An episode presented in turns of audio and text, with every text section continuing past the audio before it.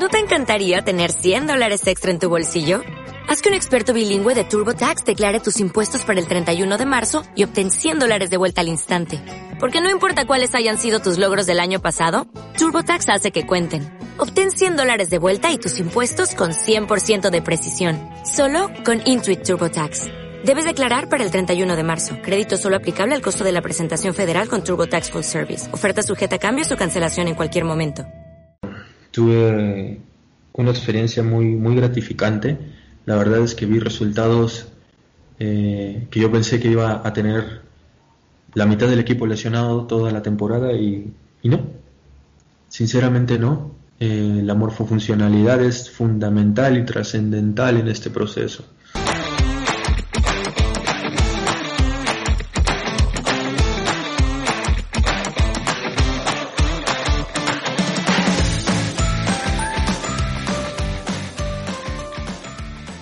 Hola a todos, mi nombre es Miguel Ángel Muñoz y están escuchando Adictos a la Fisioterapia, el podcast que busca compartir ciencia, conocimientos y experiencias de grandes profesionales que revolucionan la fisioterapia. La prevención de lesiones. ¿Realmente podemos prevenir? ¿Cuál es la importancia de programas preventivos como FMS o FIFA 11 Plus? ¿Por qué es mejor prevenir que tratar? ¿Qué otras herramientas de prevención se utilizan en el deporte de alto rendimiento? Esas preguntas y más nos ayudará a contestar nuestro invitado de hoy, el invitado en este episodio es Daniel Figueroa. Daniel es un fisioterapeuta mexicano reconocido a nivel nacional e internacional, actualmente trabajando en el equipo de fútbol Cruz Azul El México. Quédate para conocer más sobre el tema de hoy. Herramientas para la prevención de lesiones en el deporte. Yo soy Miguel Ángel Muñoz y esto es Adictos a la Fisioterapia.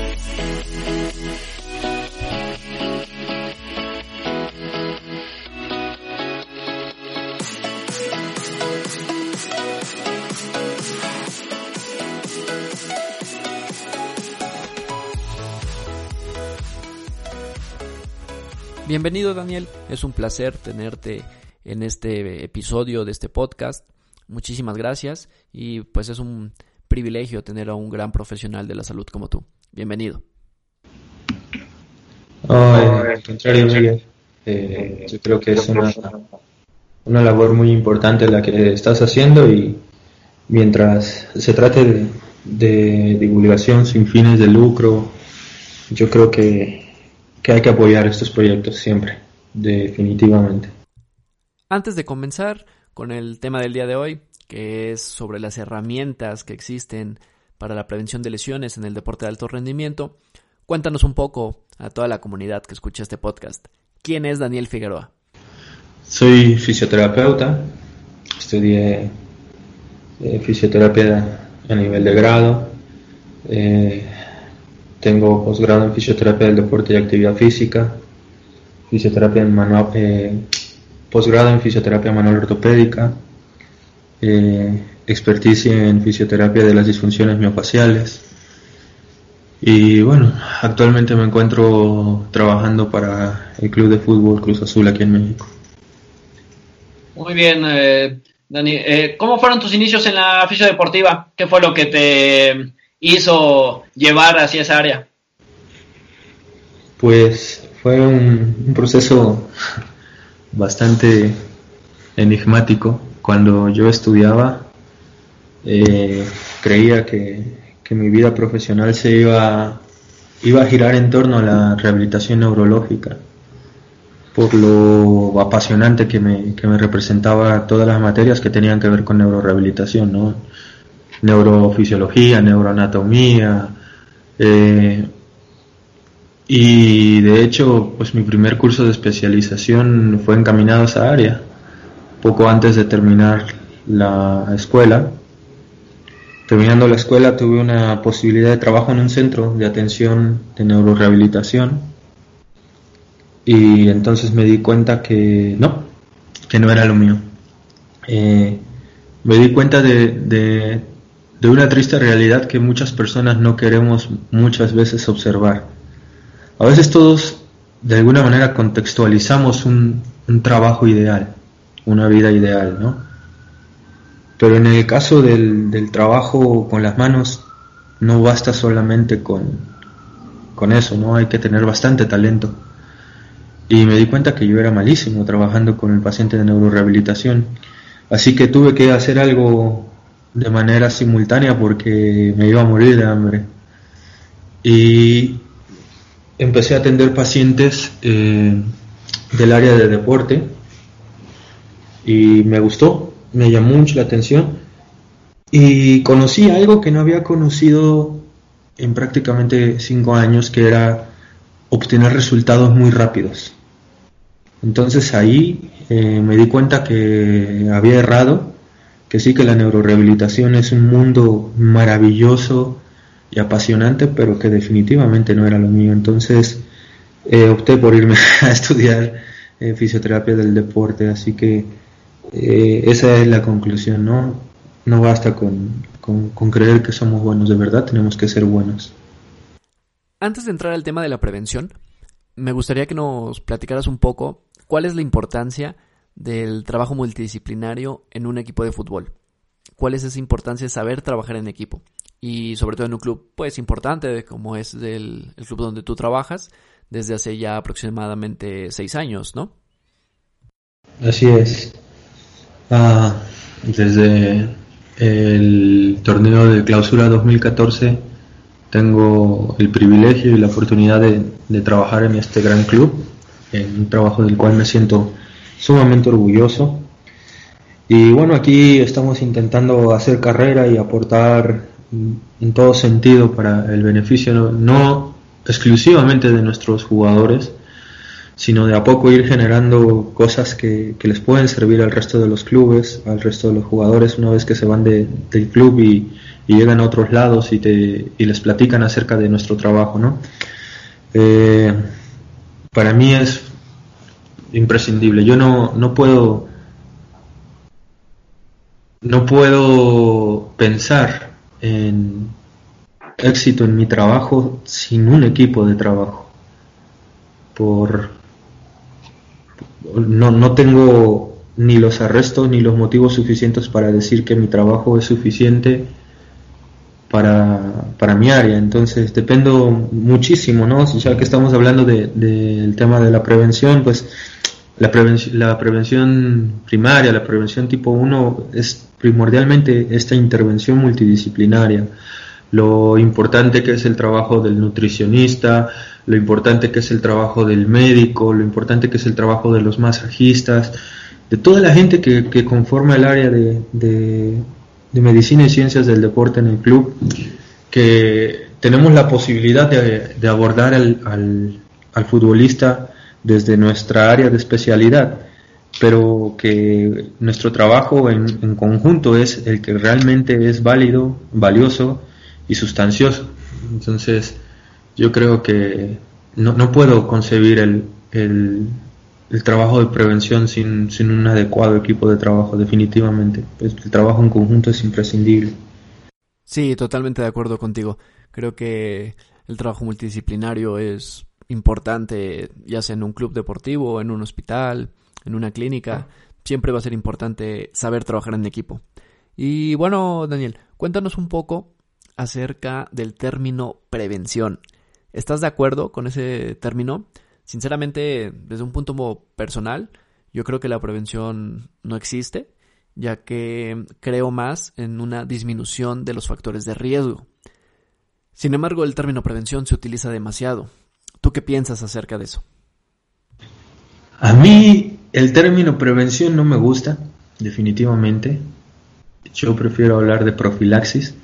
Parecería una ridiculez pero la raíz etimológica deja bastante claro lo que, lo que quiero dar a entender. Ah, hace no mucho leía un artículo publicado en marzo de este año.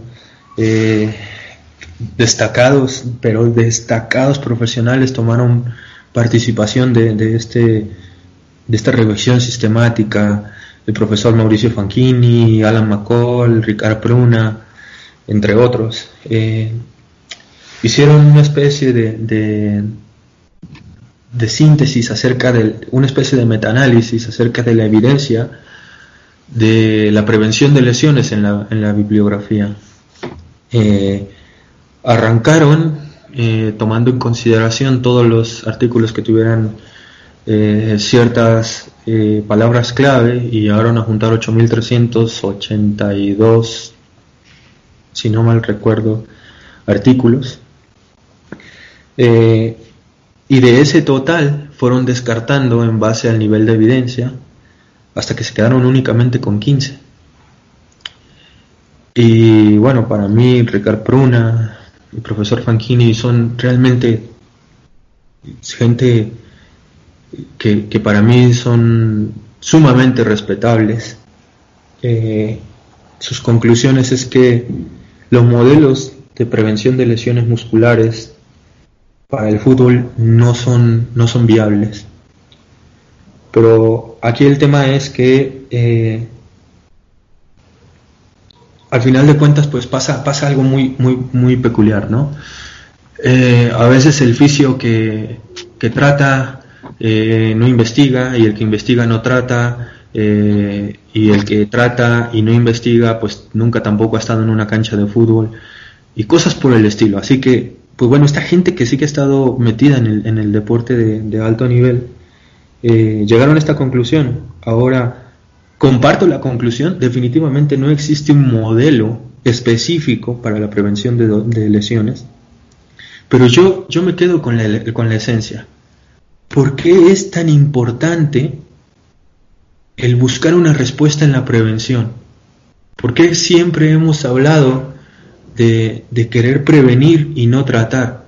Porque obviamente, como platicábamos hace unos instantes, la, el impacto eh, sociocultural, socioeconómico, personal, psicoafectivo es fundamental.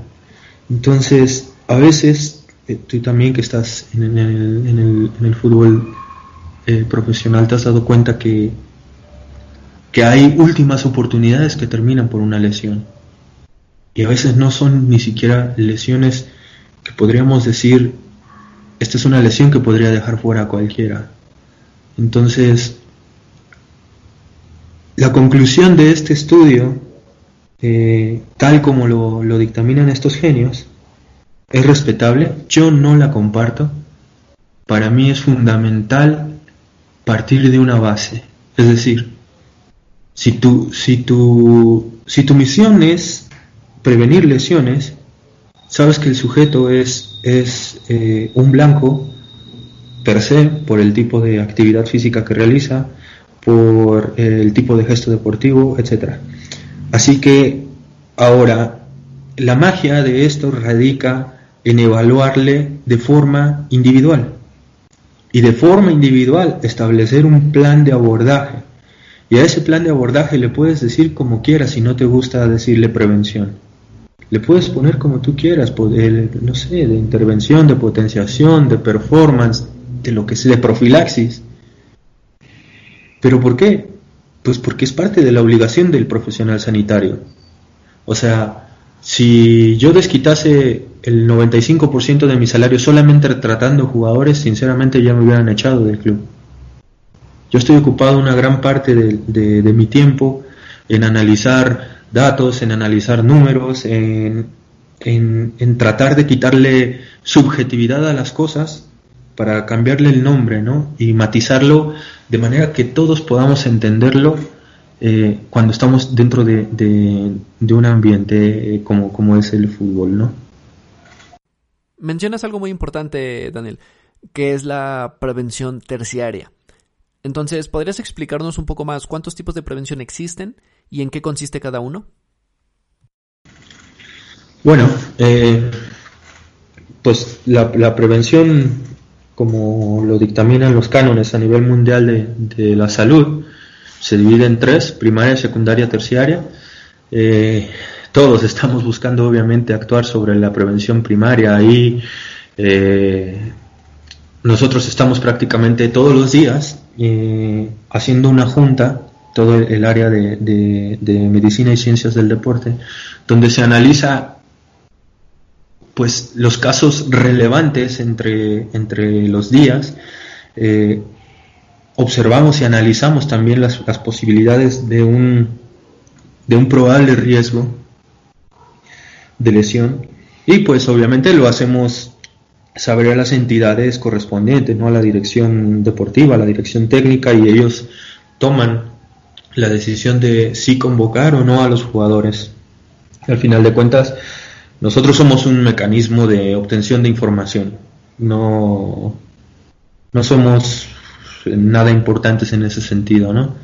Salvo en casos donde se pone en riesgo la salud del individuo, entonces sí tenemos que dar un golpe de autoridad sobre la mesa y sacarlo porque se pone en riesgo su, su salud y eso pues es algo que todos juramos de defender el bienestar y cuidar la salvaguardar el estado de salud en todo aspecto de, de los individuos, ¿no?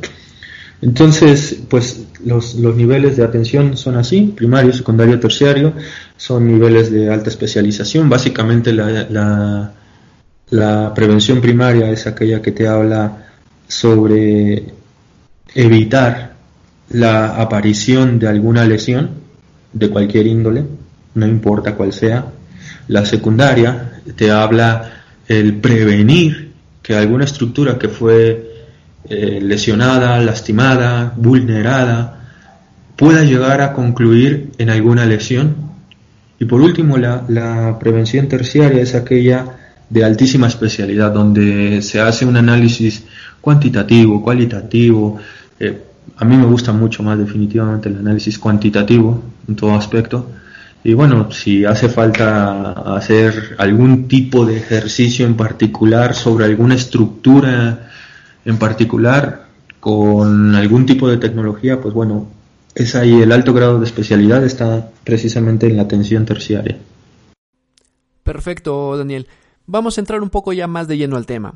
Sabemos que existen diferentes programas para prevención de lesiones, o que así se consideran, o al menos esa es la creencia, como es el programa del FIFA 11, FIFA 11 Plus, el FMS, etcétera aunque sabemos que, bueno, FMS va más eh, a evaluar la calidad de movimiento más que para una prevención.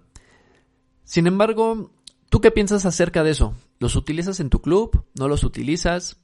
¿Qué opinión tienes al respecto de, de, estos programas? A mí me parecen con una buena intención, sin embargo, no son personalizados, no son adaptables al fútbol en este caso.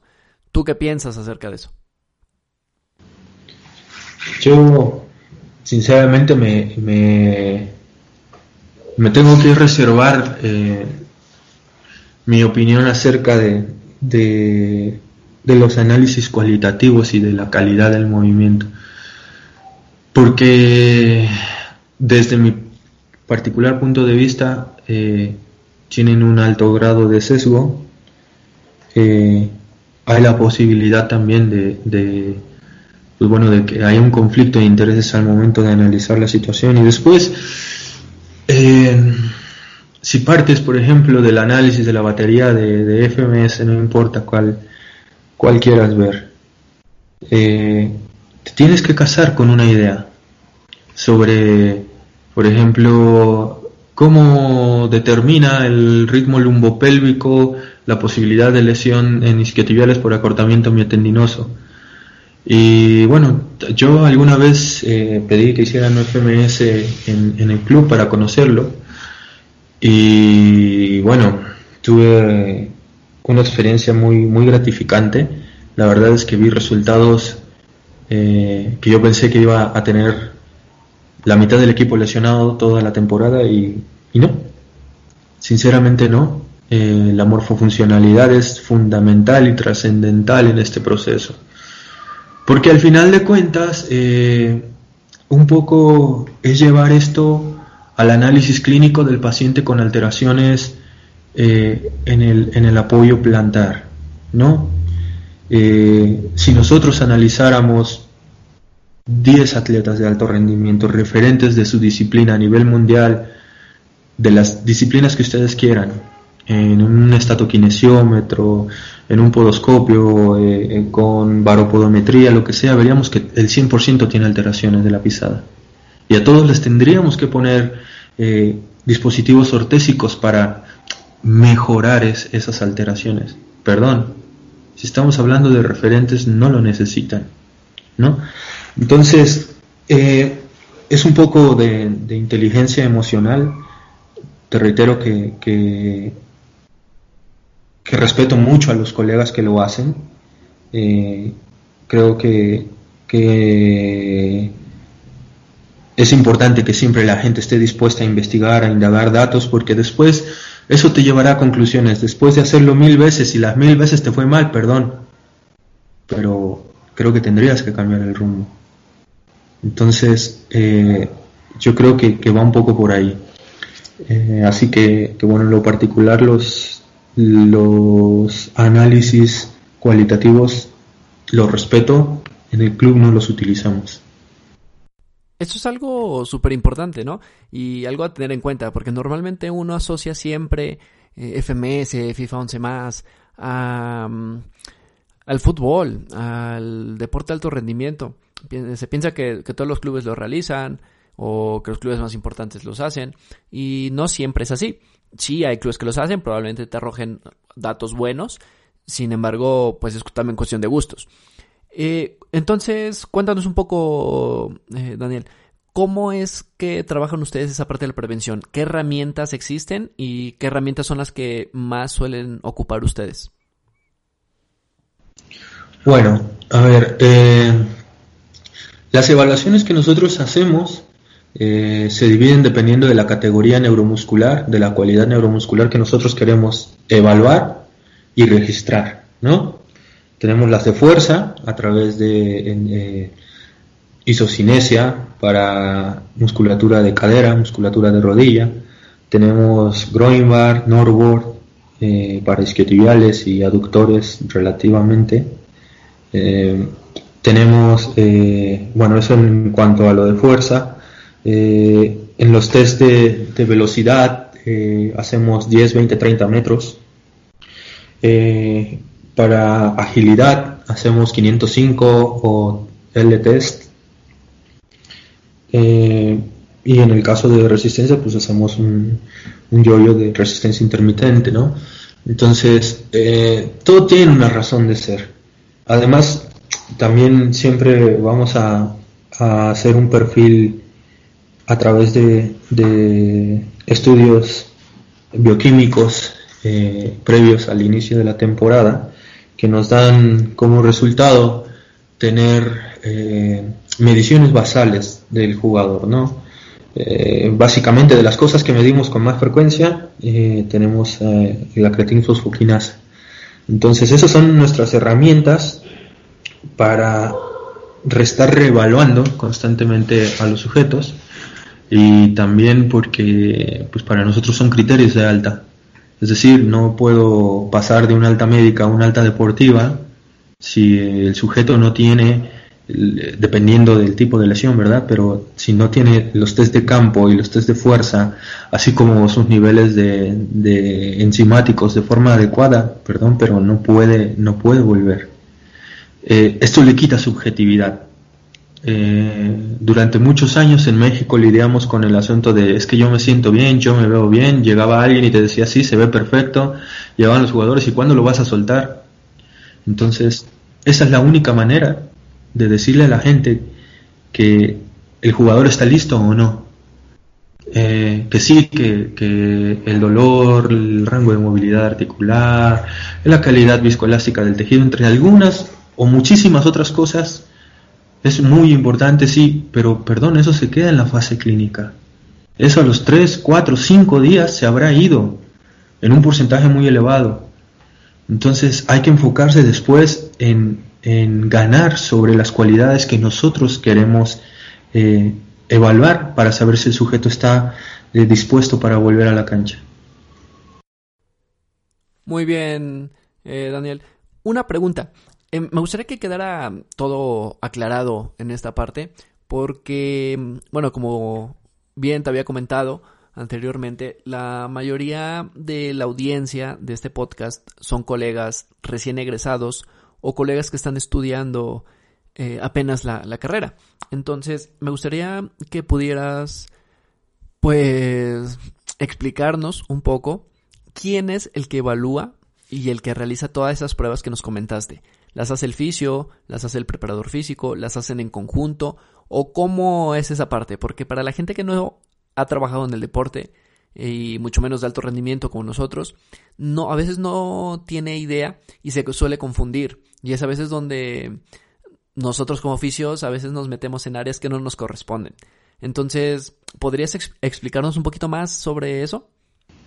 Bueno, eh, nosotros hacemos, eh, bueno, el área de, fisioterapia hace las evaluaciones de fuerza, de potencia, de agilidad en el campo eh, el área de preparación física hace exclusivamente eh, la evaluación de resistencia. Entonces, eh, prácticamente nosotros hacemos el, el 95% de los tests. Muy bien.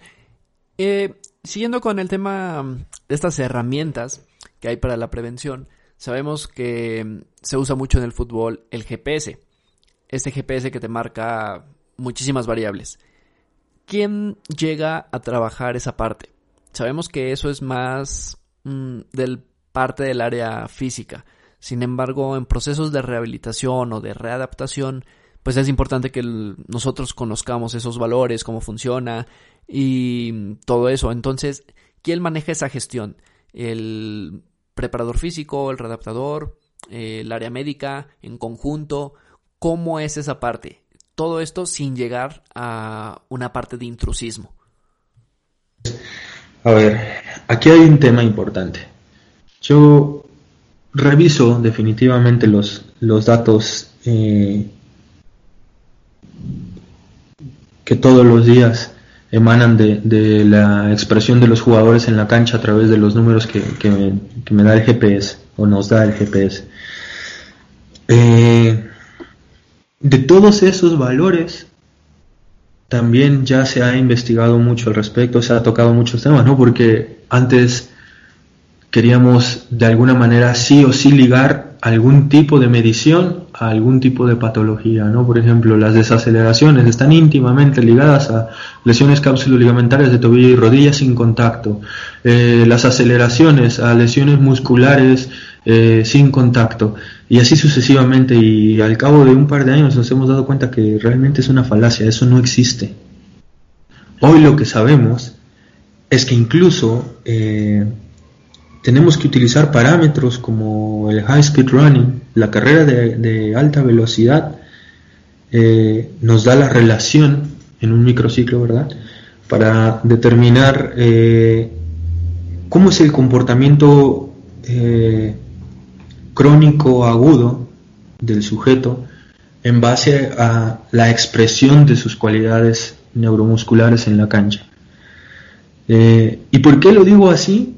Es muy sencillo, porque meterse en problemas de rendimiento es estar pisando una casa que no nos pertenece.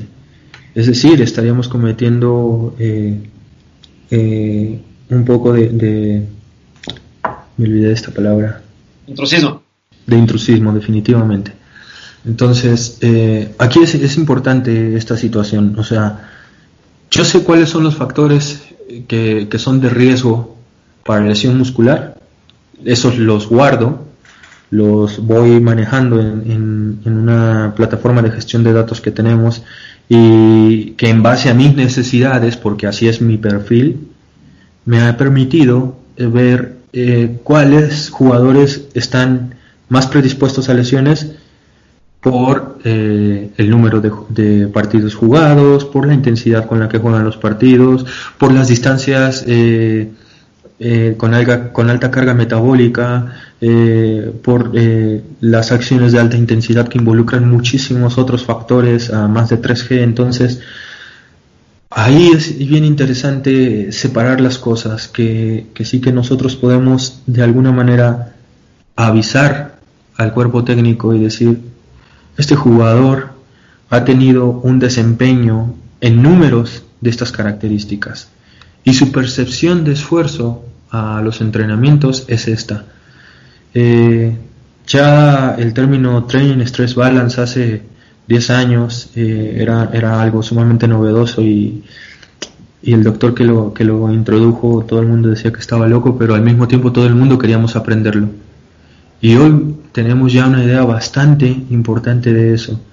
El cómo el jugador percibe la intensidad del, del entrenamiento y realmente cómo expresa su gesto, sus gestos deportivos en la cancha son realmente correspondientes. Y si no son correspondientes tenemos que investigar por qué. Hay múltiples factores, desde una infección de origen viral hasta lesiones neuromusculoesqueléticas eh, que pasan desapercibidas. ¿no? Entonces, siempre es importante tener en claro que tenemos que estar muy atentos de la evolución de los jugadores en el entrenamiento, en los partidos, a través de los números que nos da el GPS, sin eh, tocar los puntos finos del área de preparación física. Muy bien, ¿podrías contarnos acerca un poco sobre los marcadores biológicos? La verdad es que muchos fisios desconocen este tema y pues es de preocuparse porque es un tema muy importante, un tema que nos puede indicar muchísimas cosas. Entonces, ¿podrías contarnos un poco acerca de cuándo evalúan y por qué estos marcadores biológicos y cuáles son? Ya, eh, la CPK eh, para nosotros representa una bandera de alerta. Eh, muchos estudios a nivel internacional dictaminan que, que, bueno que este marcador biológico no tiene una contundencia trascendental en la prevención de lesiones y que probablemente los niveles de cortisol y testosterona en saliva podrían ser más viables, pero para nosotros es el gold estándar. ¿Por qué? Es muy sencillo, porque nosotros hemos hecho una curva de comportamiento de cada uno de nuestros jugadores, es decir, no tenemos unos niveles para todo el grupo, tenemos niveles para cada jugador.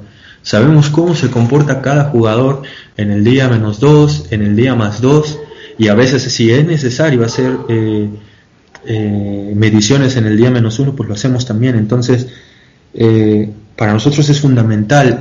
sabemos que la creatinfosfoquinasa tiene una relación íntima sobre las posibilidades o incluso sobre la presencia de, de, lesión en las fibras musculares, no importa su origen. Eso también hay que, ser sinceros, ¿no?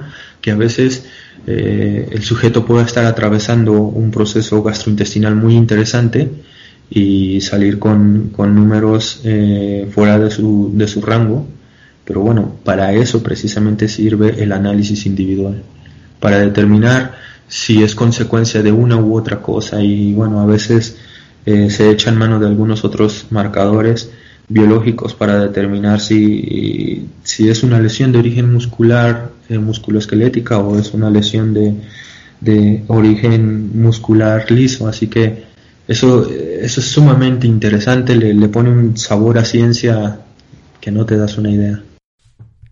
Sí, por supuesto, totalmente de acuerdo contigo. Creo que son esos valores le dan ese sabor a ciencia, como tú dices, y aparte son datos imprescindibles con muy buena evidencia científica y que nos va a ayudar en muchas cosas. Pero bueno, cambiando de tema, cuéntanos un poco acerca de la tensiomiografía, que sabemos que la tienes tú en, tu club. Cuéntanos qué tan usada es, qué tan valorada, con qué frecuencia se utiliza y qué beneficios tiene este método. Eh, es algo que que algunas veces que publico en, mis redes sociales alguna foto referente al desarrollo de un estudio de tensiomografía causa mucho revuelo porque la gente siempre quiere siempre quiere saber qué es y siempre quiere tenerlo porque relaciona eso a, ir un paso adelante y abrir la siguiente puerta. Entonces eh, no, no la utilizamos realmente casi nunca salvo en casos muy, muy, muy raros. Eh, la tensionografía es eh, un estudio muy, muy sencillo que se encarga de medir el tono muscular.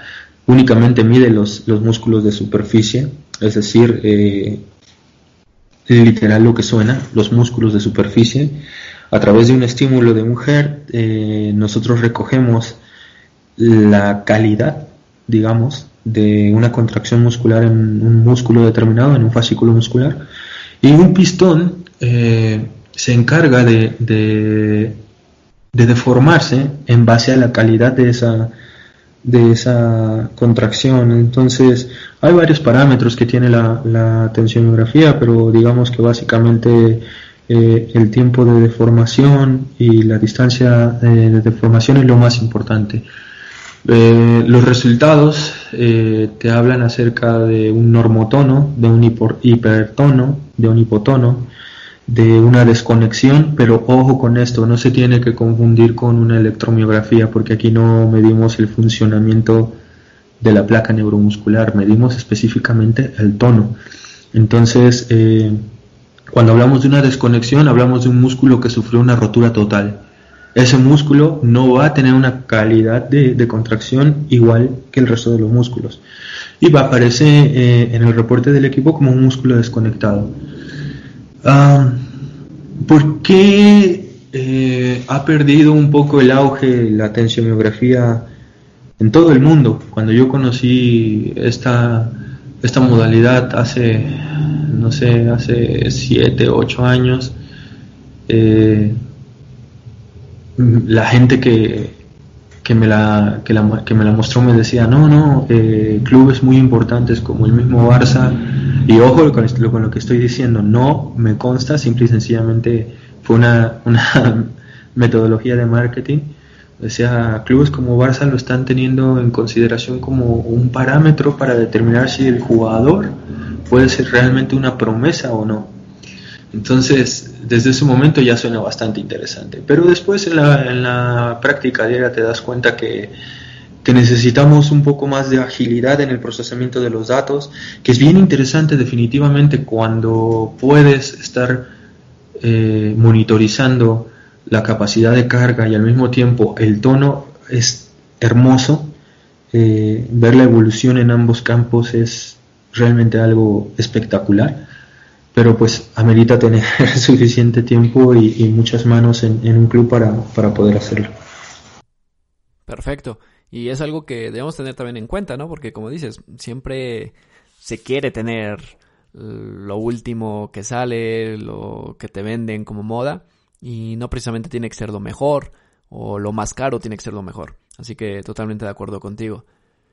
La verdad es que hay muchas más herramientas de las cuales podemos hablar pero por cuestiones de tiempo vamos a dejar pendientes muchas que nos faltan eh, para otro episodio que, podamos tener. Eh, pero por ahora cuéntanos un poco ya para ir finalizando, ¿cada qué tiempo se debe revalorar estos test, estas pruebas que ya nos comentaste?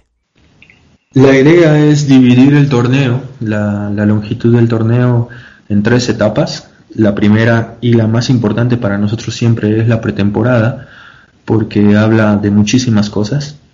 Eh, entonces, eh, ese es el primer momento. Y después hacemos dos momentos que habitualmente son dos meses y medio posteriores y cinco meses al final de...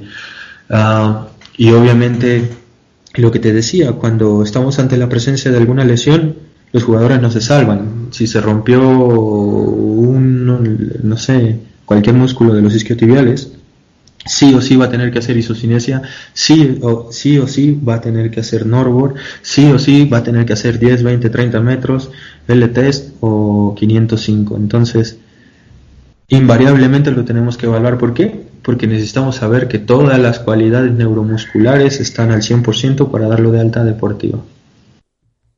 Muy bien, Daniel. Pues vamos llegando ya al final de, este episodio.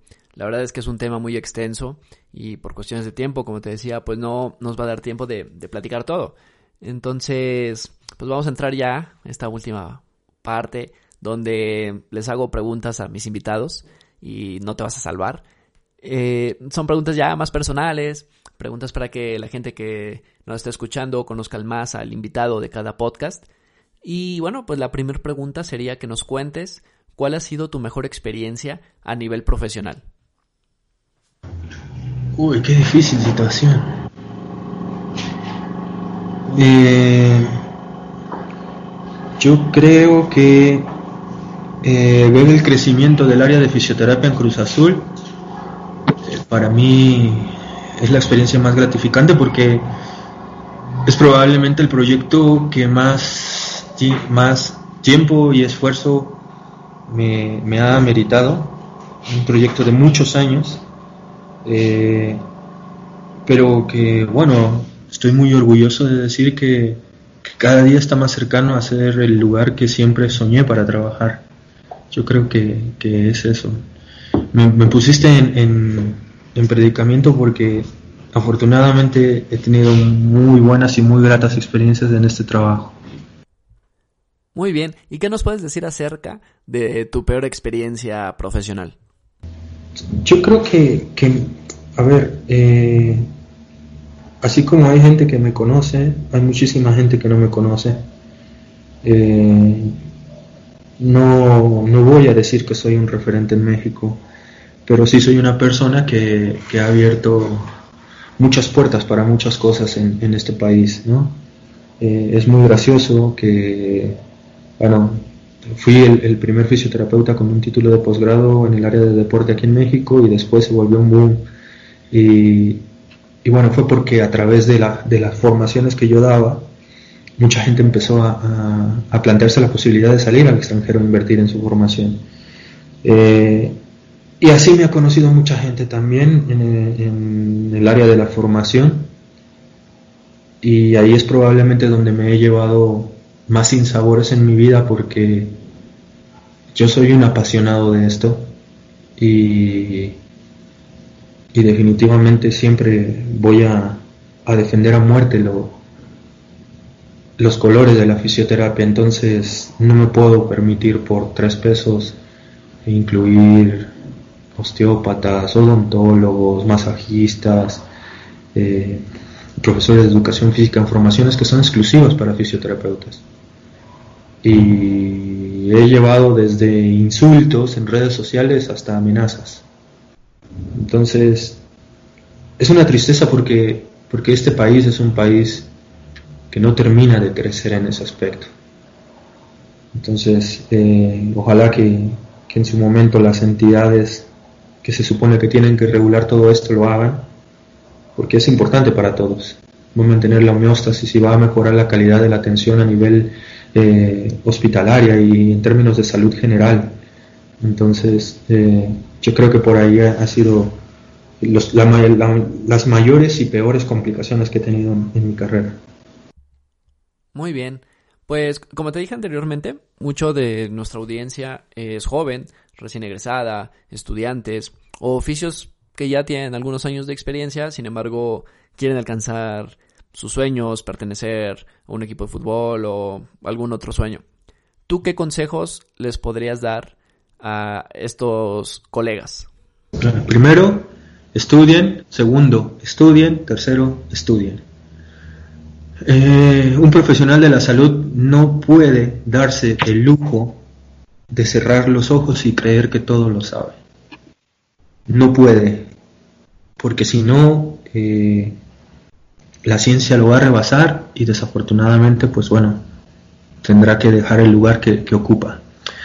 Eh, mientras más uno tiene esa capacidad de, análisis, de síntesis, de enamoramiento por las cosas que lee, también tiene menos dificultad para poder eh, generar algún tipo de magia con las manos. Y me refiero a que, que bueno, que hay gente que, que estirando, que haciendo algunas técnicas de ejercicio terapéutico, etcétera, es bastante brusca, pero la única manera que hay es sabiendo la técnica de pe a pa, ejecutándola muchas veces y tratando de ser lo más sincero posible con uno mismo, ¿no?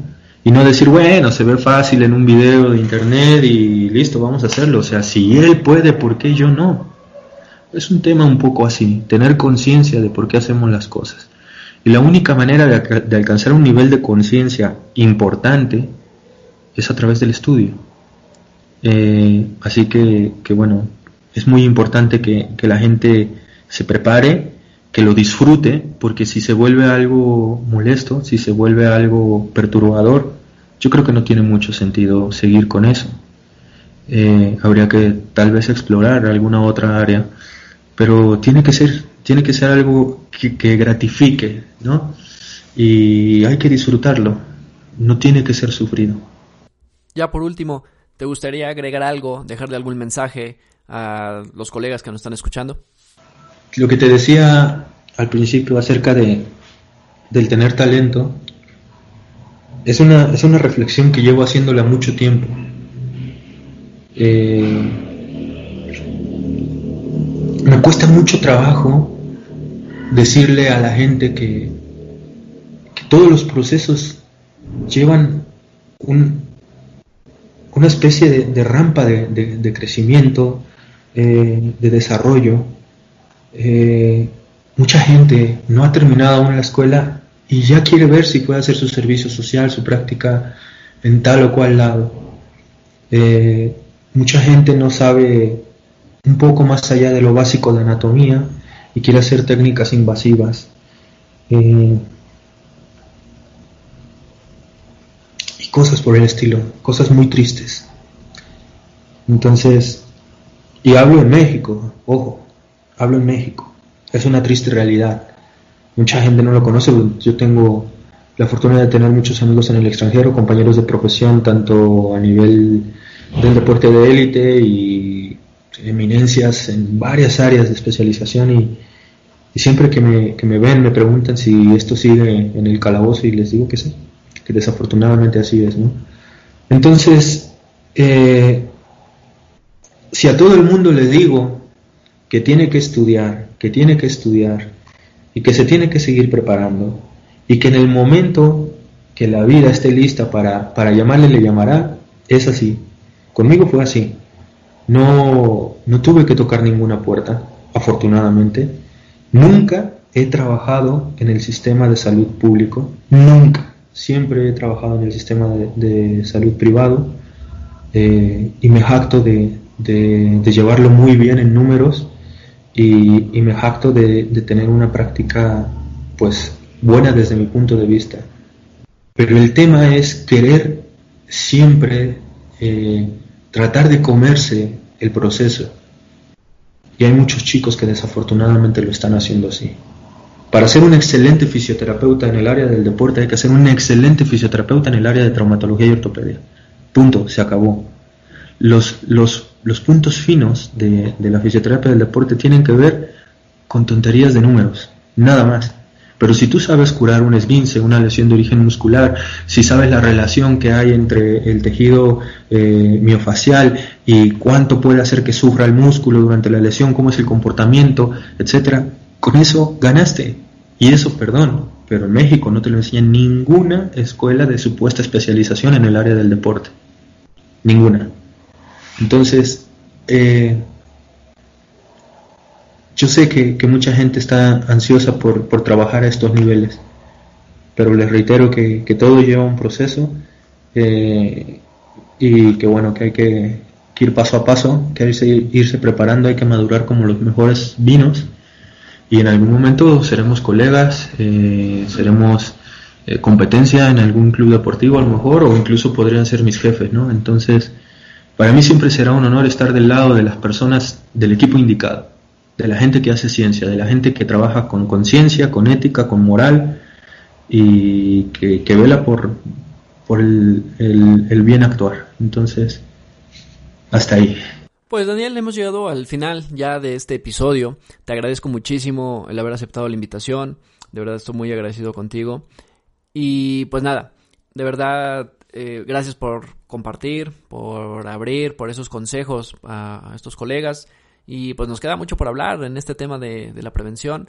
Queda abierta la invitación para cuando gustes volver a compartir experiencias con este tema, con algún otro. Y de verdad, estoy muy agradecido contigo. Perfectísimo. Pues ánimo y que estés muy bien. Mucho éxito con el proyecto. Muchas gracias. Cuídate. Bueno, pues hasta aquí llegamos con este noveno episodio de Adictos a la Fisioterapia. Recuerden que pueden seguirnos en Facebook e Instagram como arroba adictos y arroba. Y si les gusta este podcast, recomiéndenlo con algún otro colega que crean que puede interesarle. Muchas gracias a todos nos escuchamos el próximo viernes de Adictos a la Fisioterapia.